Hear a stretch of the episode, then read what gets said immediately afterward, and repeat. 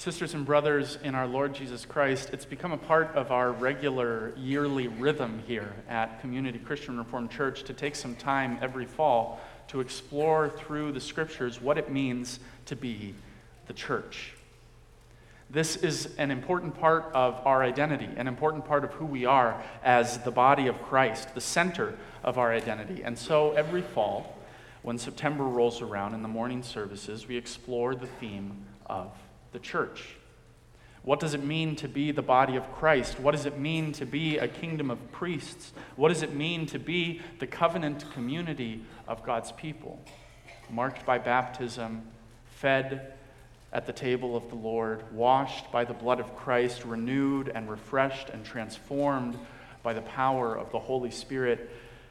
And so every year we take a look at these questions by turning to the scriptures and by studying these themes together in our Sunday morning services and in our community care groups. And this year, to do that, we're going to be looking at the book of Revelation. And so from now to Advent, we're going to be reading and exploring and meditating on Revelation 1 through 4. The book of Revelation is this awesome, epic, transformative, visionary book by the Apostle John, which he wrote as a response to a vision that he had while in exile on the island of Patmos. And this book is awesome.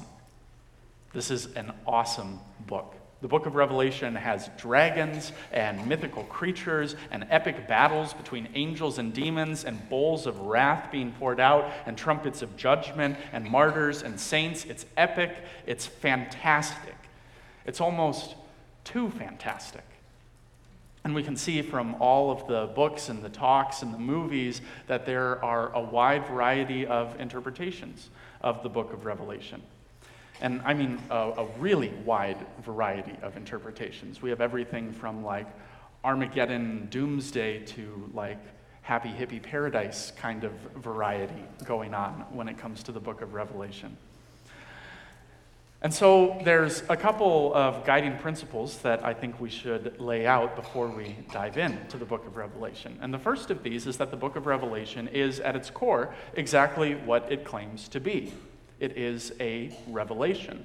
It is a revealing of things for what they are, not for what we'd like them to be or what we think they ought to be, but for what they are. The ancient church writers have us imagine the book of Revelation sort of like a curtain being drawn back to reveal what's going on on the stage. And the reason they present it this way is because we we human beings have a, a, a, real talent for writing history the way that we want it to seem. We present things and we tell stories in a way that makes us look good instead of revealing things for the way that they really are.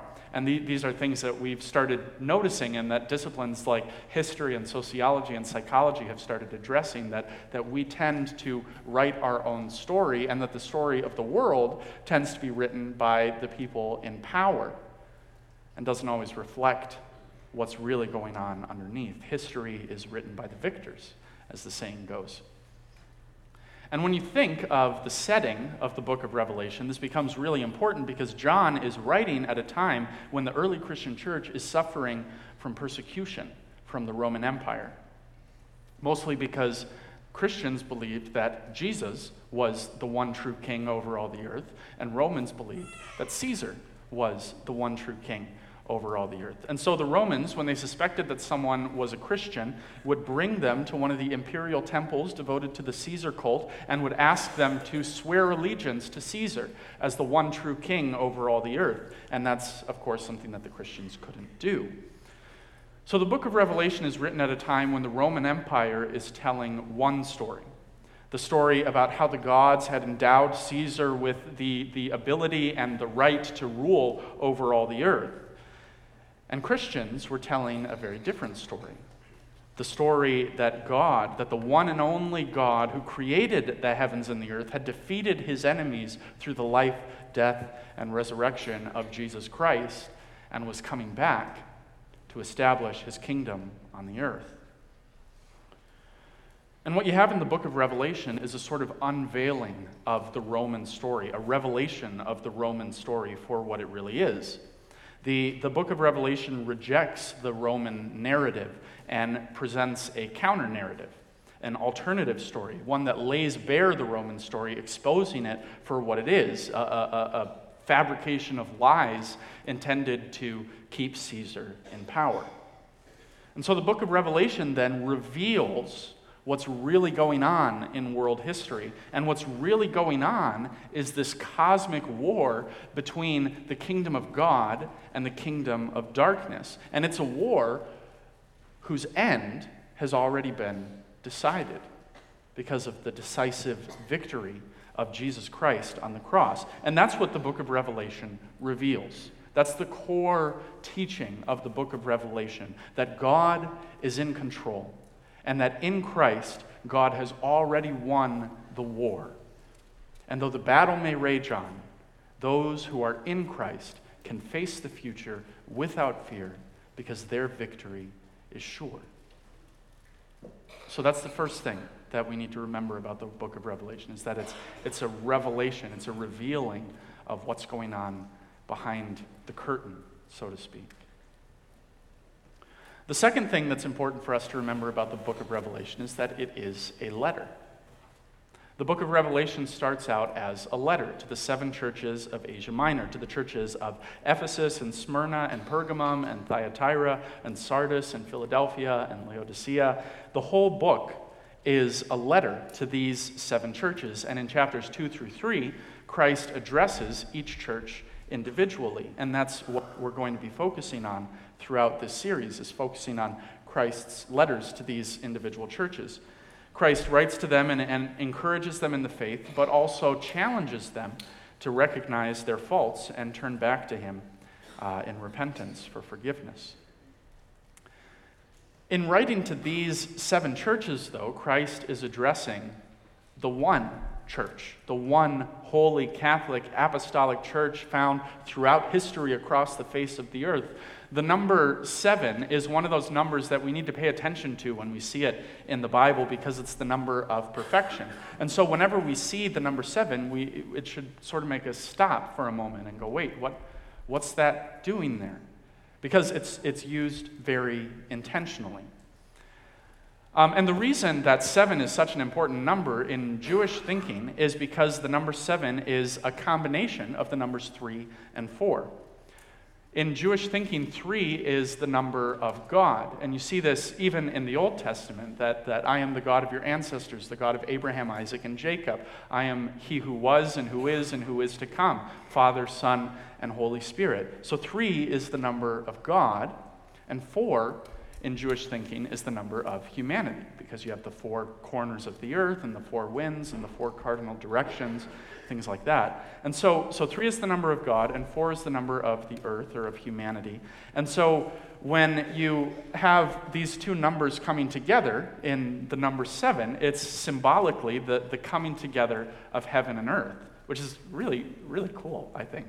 Um, that's why the number 12 is important in Jewish thinking too, because it's 3 times 4. So 3 plus 4 is 7, 3 times 4 is 12. So when you see these numbers, these numbers in the Bible uh, are intended to reveal to us about what's happening when heaven and earth come together. They're intended to reveal to us how God is working on the earth. I just thought that was really cool. So, by writing to these seven churches, even the earliest interpreters of the book of Revelation recognize that in writing to these seven churches, Christ is addressing the, the whole church, the, the, the one holy Catholic apostolic universal church, which is a big part of why the book of Revelation came to be part of our Bible, because right away people recognized that through it, God was speaking to the entire church. And in each of these letters to the churches, Jesus addresses them very personally. He encourages them in what they're doing well and calls them to account for ways in which they've strayed from the truth. In a lot of ways, Jesus is challenging their take on their story. These churches have told their story in a certain way, And Jesus encourages them where they're on the right track and corrects them where they're wrong. And so that's why throughout, um, throughout the series, we're going to be doing the confession and assurance after the sermon instead of before it like we normally do, because in these letters, Christ calls the churches to recognize and repent of their sins. And, and that's sort of what we'll be doing throughout this series is, is sort of re, reshaping our narrative, allowing God to reshape the way that we understand ourselves uh, together with these churches in Asia Minor. But before we can do that, and this is a genius sort of part of the book of Revelation, before we can start to reshape our identity, before we can start to correct who we think we are, we have to begin with our understanding of who Christ is. And that's where the book of Revelation begins with, with Christ, with Jesus. The revelation of Jesus Christ, which God gave him to show his servants what is soon to be.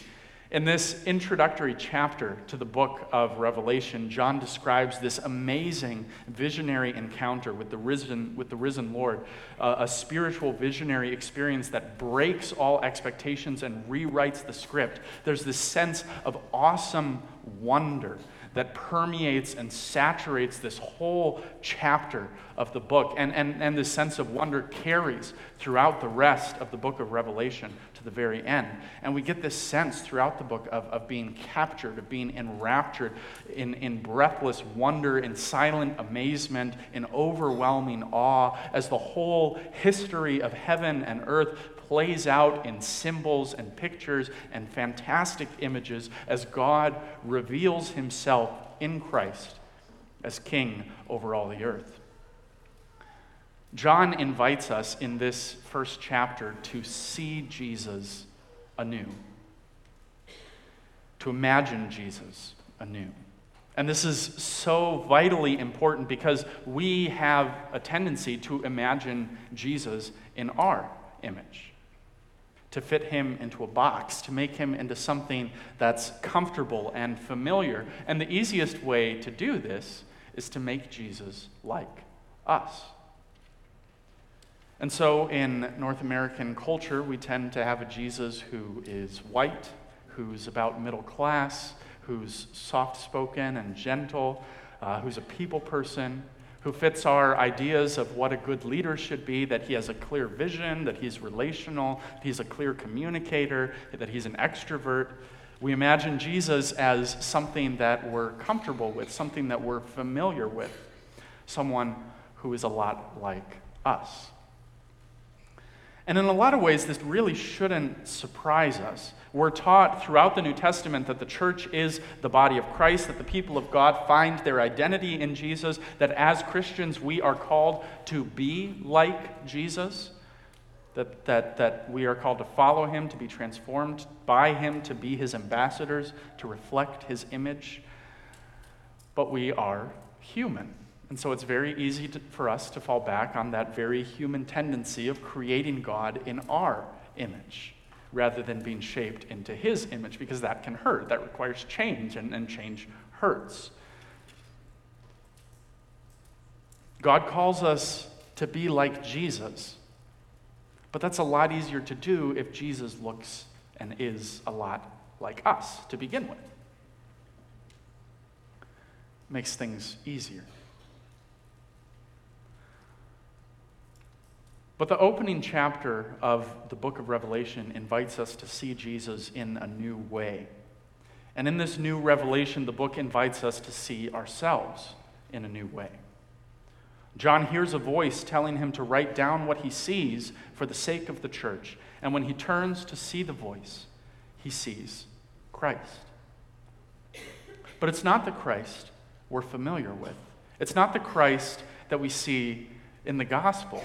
This isn't the incarnate human Jesus, the meek and mild Jesus. No, John sees Jesus revealed in glory and power, in terrible glory and power, holding seven stars in his right hand and shining like the sun, his head and hair white as snow, shining with a terrible, blinding brilliance, dressed from head to toe in a royal robe, girt about the chest with a golden sash His eyes burn like fire, and his feet glow like burning bronze, and his voice is like the crashing waves of the ocean, and his words are like a double edged sword. This is a very different picture of Jesus than what we get in the Gospels. A terrifying picture of Jesus. And John is terrified, and he falls on his face like a corpse.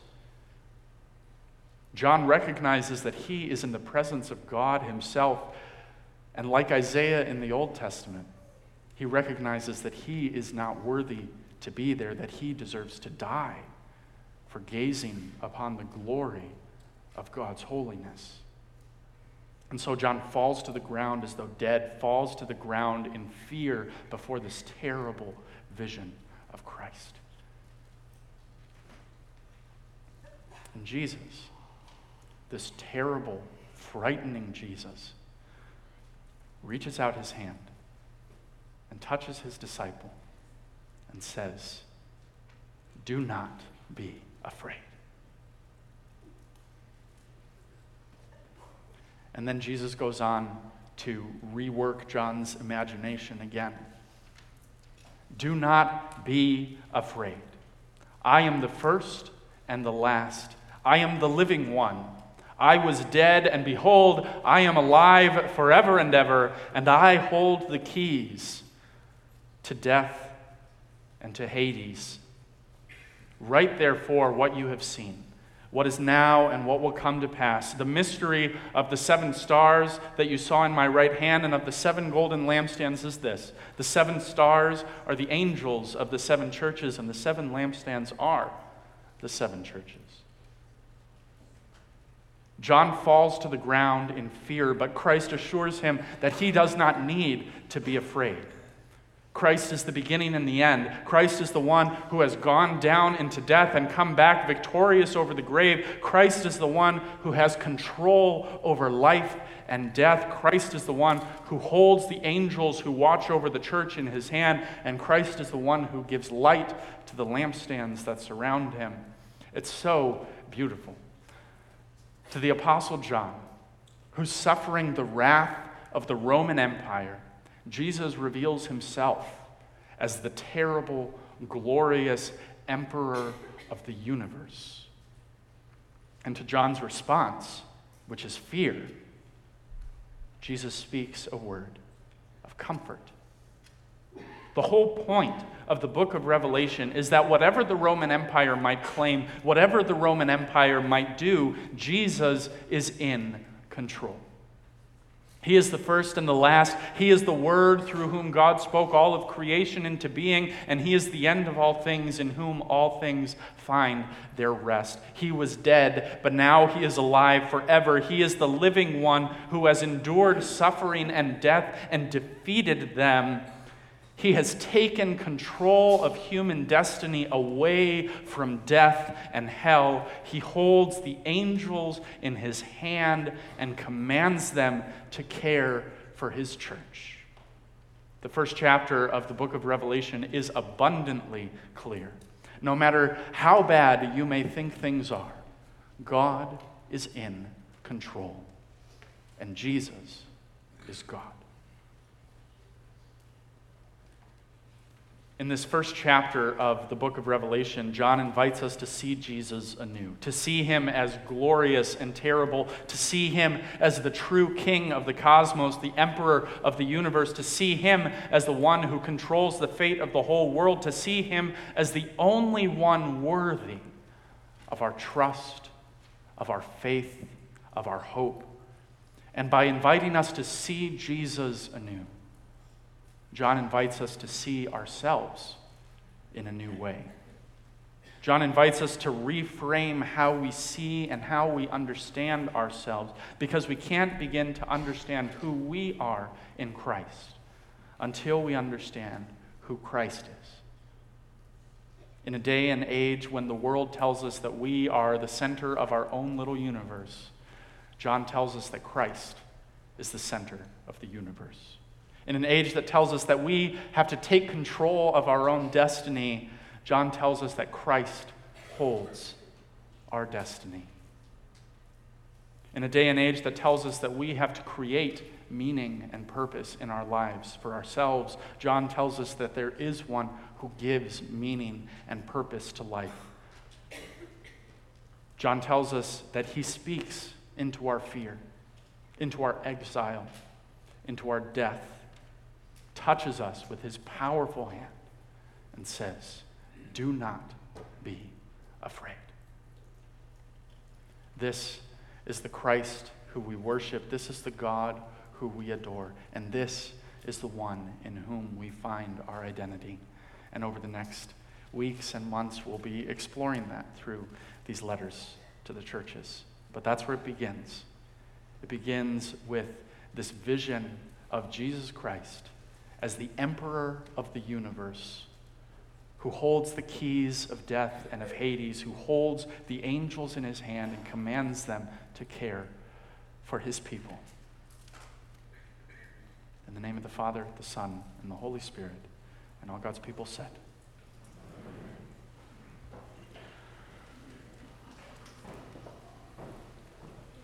O Lord our God, we thank you for this great and terrible vision of Jesus Christ that you gave to the Apostle John. Lord, we are in awe of your glory and of your majesty. And Lord, we pray that you will send your Holy Spirit to us now to convict us of our sin and to lead us in the way of righteousness. In your name we pray. Amen.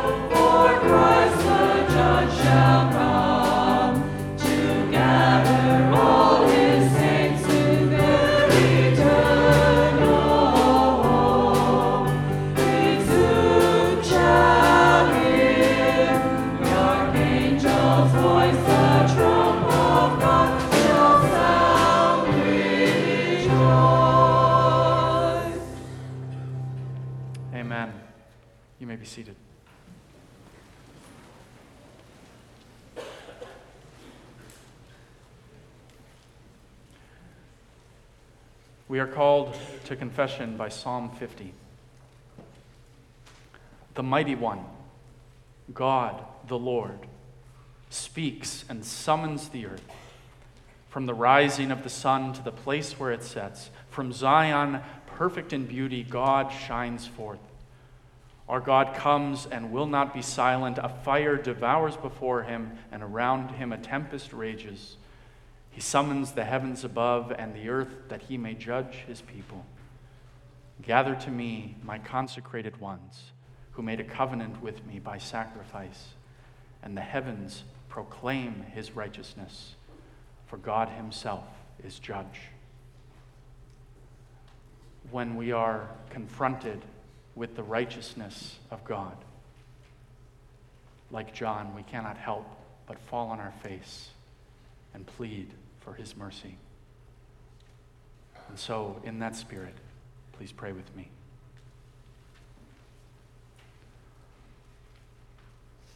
O Lord our God, great and mighty, we tremble in the presence of your holiness. Like the prophet Isaiah, like the apostle John, we fall on our faces before your throne because we come from a people of unclean lips, and all of us have sinned against your holiness. Forgive us, Almighty God, when we do not recognize you as King over all the earth. Forgive us for chasing after the pleasures of this world rather than seeking your face. Forgive us for trying to make you more like us when you call us to be more like you. Send us your Holy Spirit to heal us from our sins and to transform us more and more into the likeness of Jesus Christ, the Alpha and the Omega, the first and the last, the living one who was dead but now lives forever and ever. In his name we pray.